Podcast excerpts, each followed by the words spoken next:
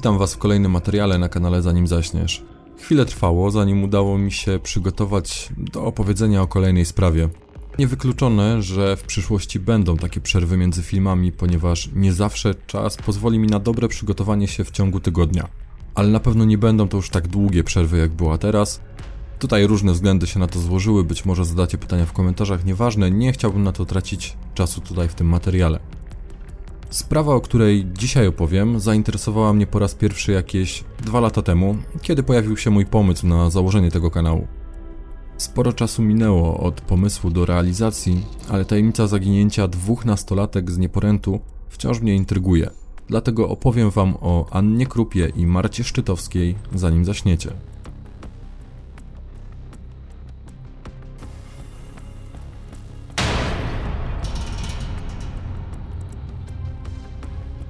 Wydarzenie, o którym opowiem, miało miejsce w 2000 roku.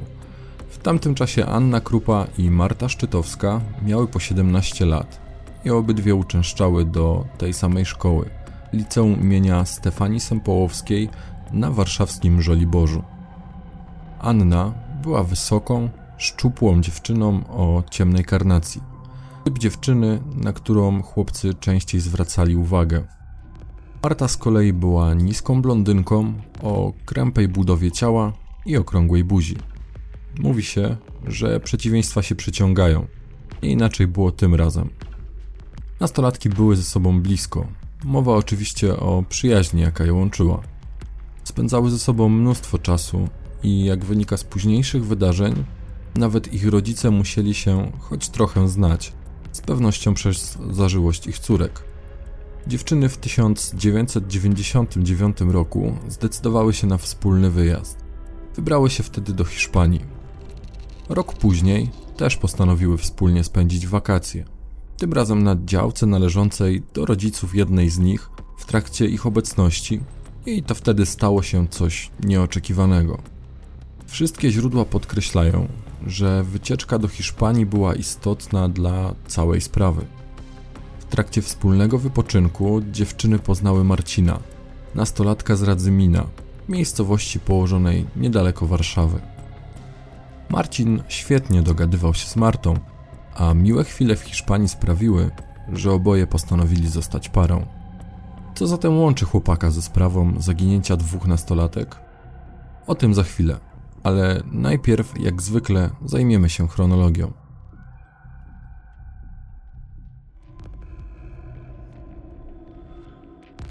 Wspominałem, w 2000 roku Ania i Marta spędzały wspólnie wakacje na działce rodziców Anny.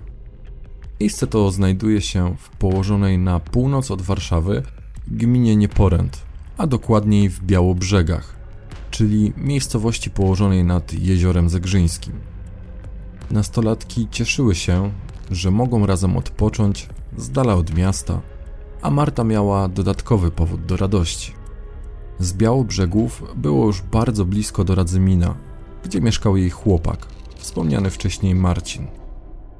6 sierpnia 2000 roku to była niedziela, a Radzymin żył tego dnia odbywającym się tam odpustem.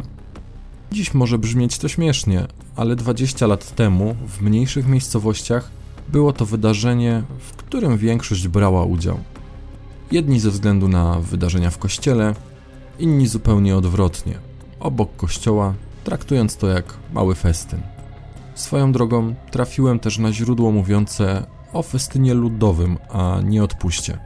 Choć myślę, że ten szczegół nie jest istotny dla sprawy. W każdym razie dziewczyny chciały wykorzystać okazję i pojechać do Radzymina, aby spotkać się z Marcinem. Poprosiły ojca Ani, aby ten podwiózł je na miejsce. Około godziny 16 w trójkę wyruszyli z domu, a na miejscu ustalili, że nastolatki mają czas dla siebie do godziny 23, a potem rodzice odbiorą je z tego samego miejsca. Chociaż pojawiła się też wzmianka y, dotycząca godziny 22, a nie 23. Osobiście bardziej ufam źródłom podającym pierwszą opcję, ale to tylko moja interpretacja. Rodzice Ani zjawili się na umówione spotkanie. Podobno byli tam już chwilę wcześniej, ale już nigdy nie spotkali swojej córki i jej przyjaciółki.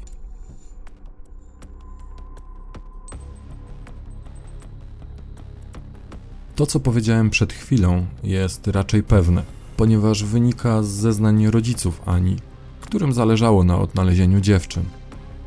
Teraz opowiem, co wydarzyło lub mogło się wydarzyć 6 sierpnia 2000 roku pomiędzy godziną 16 a 23. Dlaczego nie mam pewności? Oś czasu została w tej sprawie stworzona na podstawie zeznań chłopaka Marty oraz jego znajomych i ich znajomych. Wszystkie te osoby spotkały tego dnia Anię i Martę. Niewykluczone, że ktoś z tego kręgu przyczynił się do zaginięcia dziewczyn lub przynajmniej wie co się stało. Nastolatki po godzinie 16 były już w Radzyminie, w okolicach kościoła. Przyjechał tam Marcin swoim czerwonym Fiatem 125P i wspólnie udali się do jego kolegi mieszkającego pod Wołominem. Nie wiadomo, czy była to spontaniczna propozycja chłopaka, czy też cała trójka planowała to wcześniej. Po dotarciu na miejsce spotkali się z kolegą Marcina na podwórku przed domem i spędzili tam chwilę rozmawiając. Niedługo później, przed tym domem, zatrzymał się granatowy Fiat 125P, gdzie oprócz kierowcy siedziało jeszcze dwóch mężczyzn. Wszyscy mieli po 21 lat i tego dnia ewidentnie mieli ochotę poimprezować. Jeden z nich stwierdził, że u niego w mieszkaniu są ku temu warunki i zaczął zapraszać resztę.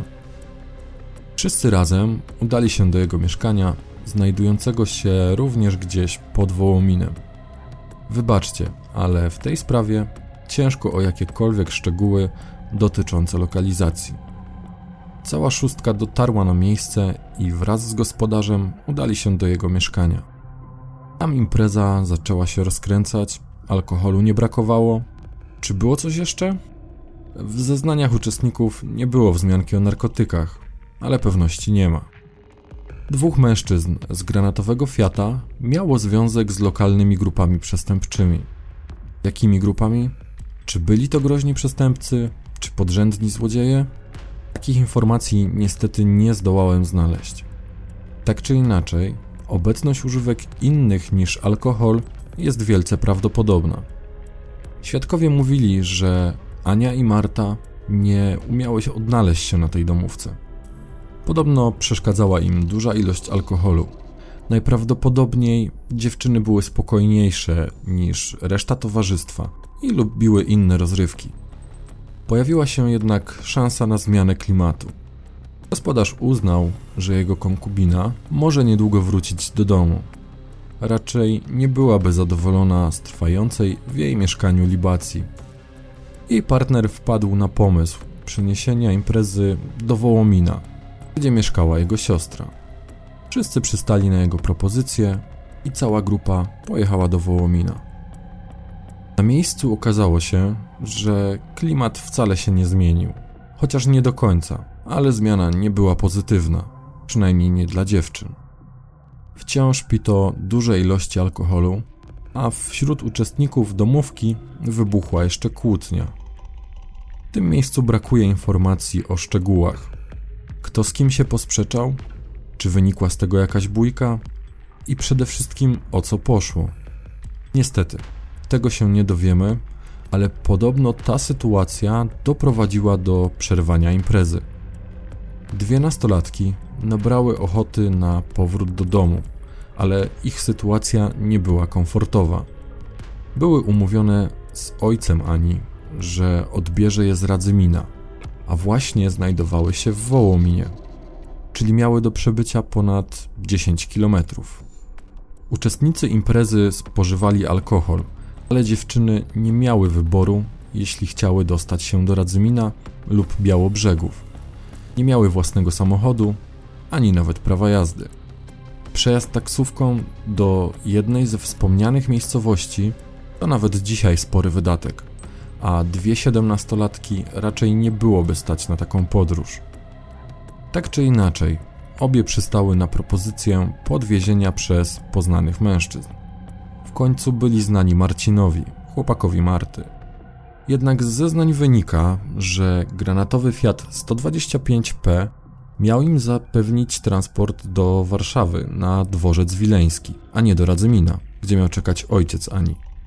Spotkałem się z dwoma wersjami, jeśli chodzi o towarzystwo Ani i Marty, znajdujące się w odwożącym je samochodzie. Pierwsza mówi o czterech osobach, czyli Marcinie, jego koledze, z którym wspólnie rozmawiali wcześniej przed jego domem, kiedy podjechał ten granatowy Fiat, i o dwóch mężczyznach z tego samochodu. Jednym z nich miał być gospodarz pierwszej domówki. Druga wersja natomiast pomija Marcina. Która jest prawidłowa?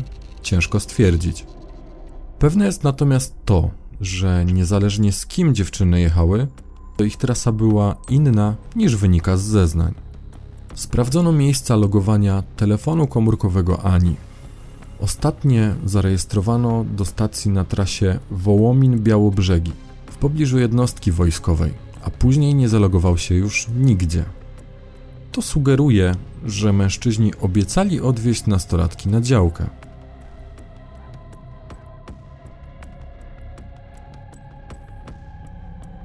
Ze względu na skąpy materiał dowodowy i niepewne zeznania świadków, policja badała aż pięć teorii związanych z zaginięciem młodych dziewczyn. Najprostszą, braną zawsze pod uwagę przy zaginięciu nieletnich, była ucieczka z domu. Z tą teorią wiąże się kolejna, gdzie śledczy założyli wyjazd dziewczyn za granicę.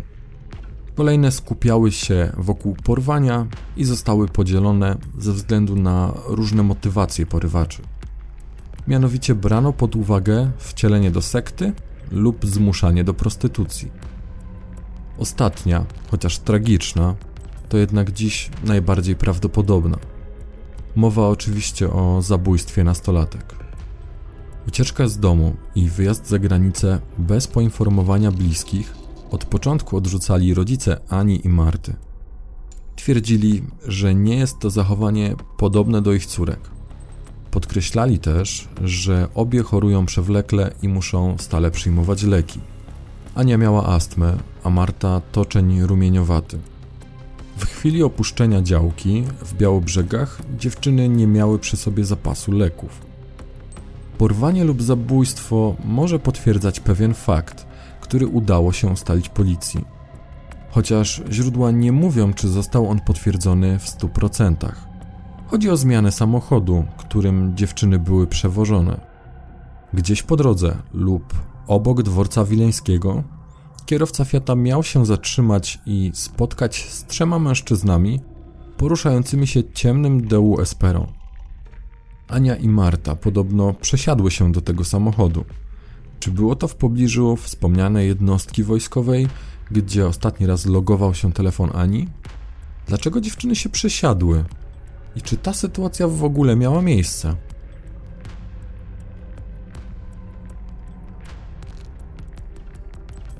Cała sprawa jest bardzo dziwna i przede wszystkim dość tajemnicza, ponieważ od momentu przyjazdu dziewczyn do Radzymina możemy polegać wyłącznie na zeznaniach Marcina i jego znajomych. Żadnej informacji nie możemy brać tutaj za pewnik i jest kilka nieścisłości, przynajmniej w publikacjach na ten temat, bo mam nadzieję, że w aktach wygląda to inaczej.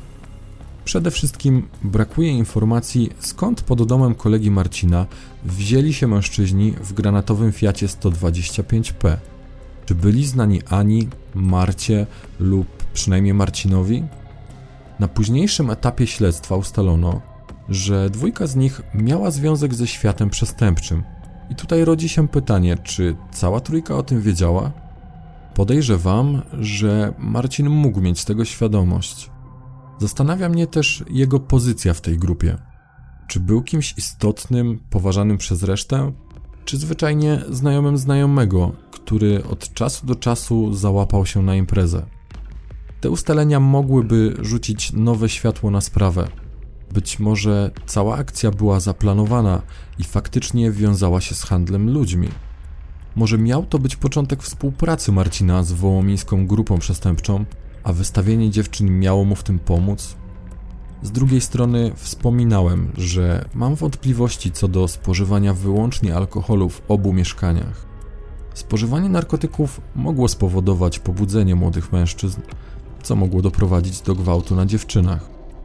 Chcąc zatrzeć ślady i pozbyć się ofiar będących zarazem świadkami, mężczyźni mogli pozbawić nastolatki życia. Taką hipotezę przedstawiano również w programie 997, choć bez wątku z narkotykami. Zastanawia mnie również zeznanie dotyczące ilości osób odwożących zaginione. Jedna z wersji mówi o pięciu osobach w aucie, czyli pomija Marcina. To może potwierdzać hipotezę o wystawieniu dziewczyn i potraktowaniu tego jako pracy dla wołomińskiej grupy. Niewykluczone, że zwyczajnie brakowało miejsca w samochodzie i Marcin miał wrócić do domu z kimś innym lub komunikacją miejską, ale przeczy temu jedno z wcześniejszych wydarzeń. Kiedy dziewczyny wraz z Marcinem rozmawiały z jego kolegą przed domem, wszyscy razem pojechali na pierwszą domówkę granatowym Fiatem, w którym znajdowały się już trzy osoby. Wcześniej jechali w siódemkę, a teraz mieliby problem z jazdą w szóstkę? Jednak najbardziej nurtuje mnie sytuacja z mężczyznami z Espero. Zdarzenie, jeśli miało w ogóle miejsce, to wygląda bardzo podejrzanie i według mnie wskazuje na porwanie i handel ludźmi. Na koniec przytoczę jeszcze wydarzenie z Holandii, które na chwilę dało rodzicom zaginionych nową nadzieję. Pewien mężczyzna pracujący na stacji paliw w Holandii, a właściwie już Niderlandach, zgłosił obecność dziewczyny przypominającej jedną z zaginionych nastolatek. Na wspomnianej stacji wisiał plakat z podobiznami Ani i Marty oraz informacją o zaginięciu. Podobno kamera zarejestrowała jej dziwne zachowanie, kiedy zobaczyła plakat. Rodzice nastolatek udali się nawet do Niderlandów, by porozmawiać z właścicielem stacji. Niestety, póki co ten trop nie doprowadził do wyjaśnienia sprawy. Sprawa Ani i Marty jest zagadkowa i jednocześnie irytująca. Co w niej irytuje? To, że niby faktów sferalnego wieczoru jest wiele, ale tak naprawdę niewiele one wnoszą do sprawy. Drażni ilość materiału w stosunku do ilości potencjalnych świadków. Nawet największa nieścisłość, czyli trasa, jaką mężczyźni poruszali się z zaginionymi, nie doprowadziła do skutecznego ustalenia faktów ze świadkami. Świadkami, którzy kłamali, co potwierdza logowanie telefonu Ani i być może byli też sprawcami. Jeden z funkcjonariuszy zaangażowanych w sprawę poddał wątpliwość jakość przesłuchań podejrzanych. Ja jednak nie będę publicznie oceniał pracy policji, ponieważ nie jestem ekspertem, ale mogę mieć swoje zdanie.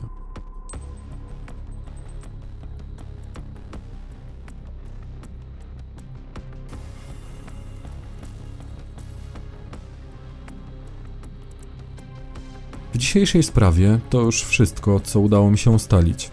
Podzieliłem się nawet sporą ilością własnych przemyśleń, ponieważ pierwszy raz spotykam się z tak małą ilością materiału przy sporej ilości poszlak. Mam nadzieję, że materiał Wam się spodobał i warto było poczekać na niego dłużej niż zwykle. Nie wiem, czy kolejny będzie równo za tydzień, ale postaram się, żeby przerwy, tak jak mówiłem, nie były już tak długie. Nie zapomnijcie o subskrypcji, jeżeli jesteście nowi, a każdego zapraszam do ocen i komentarzy, a czytam wszystkie. Słyszymy się niebawem.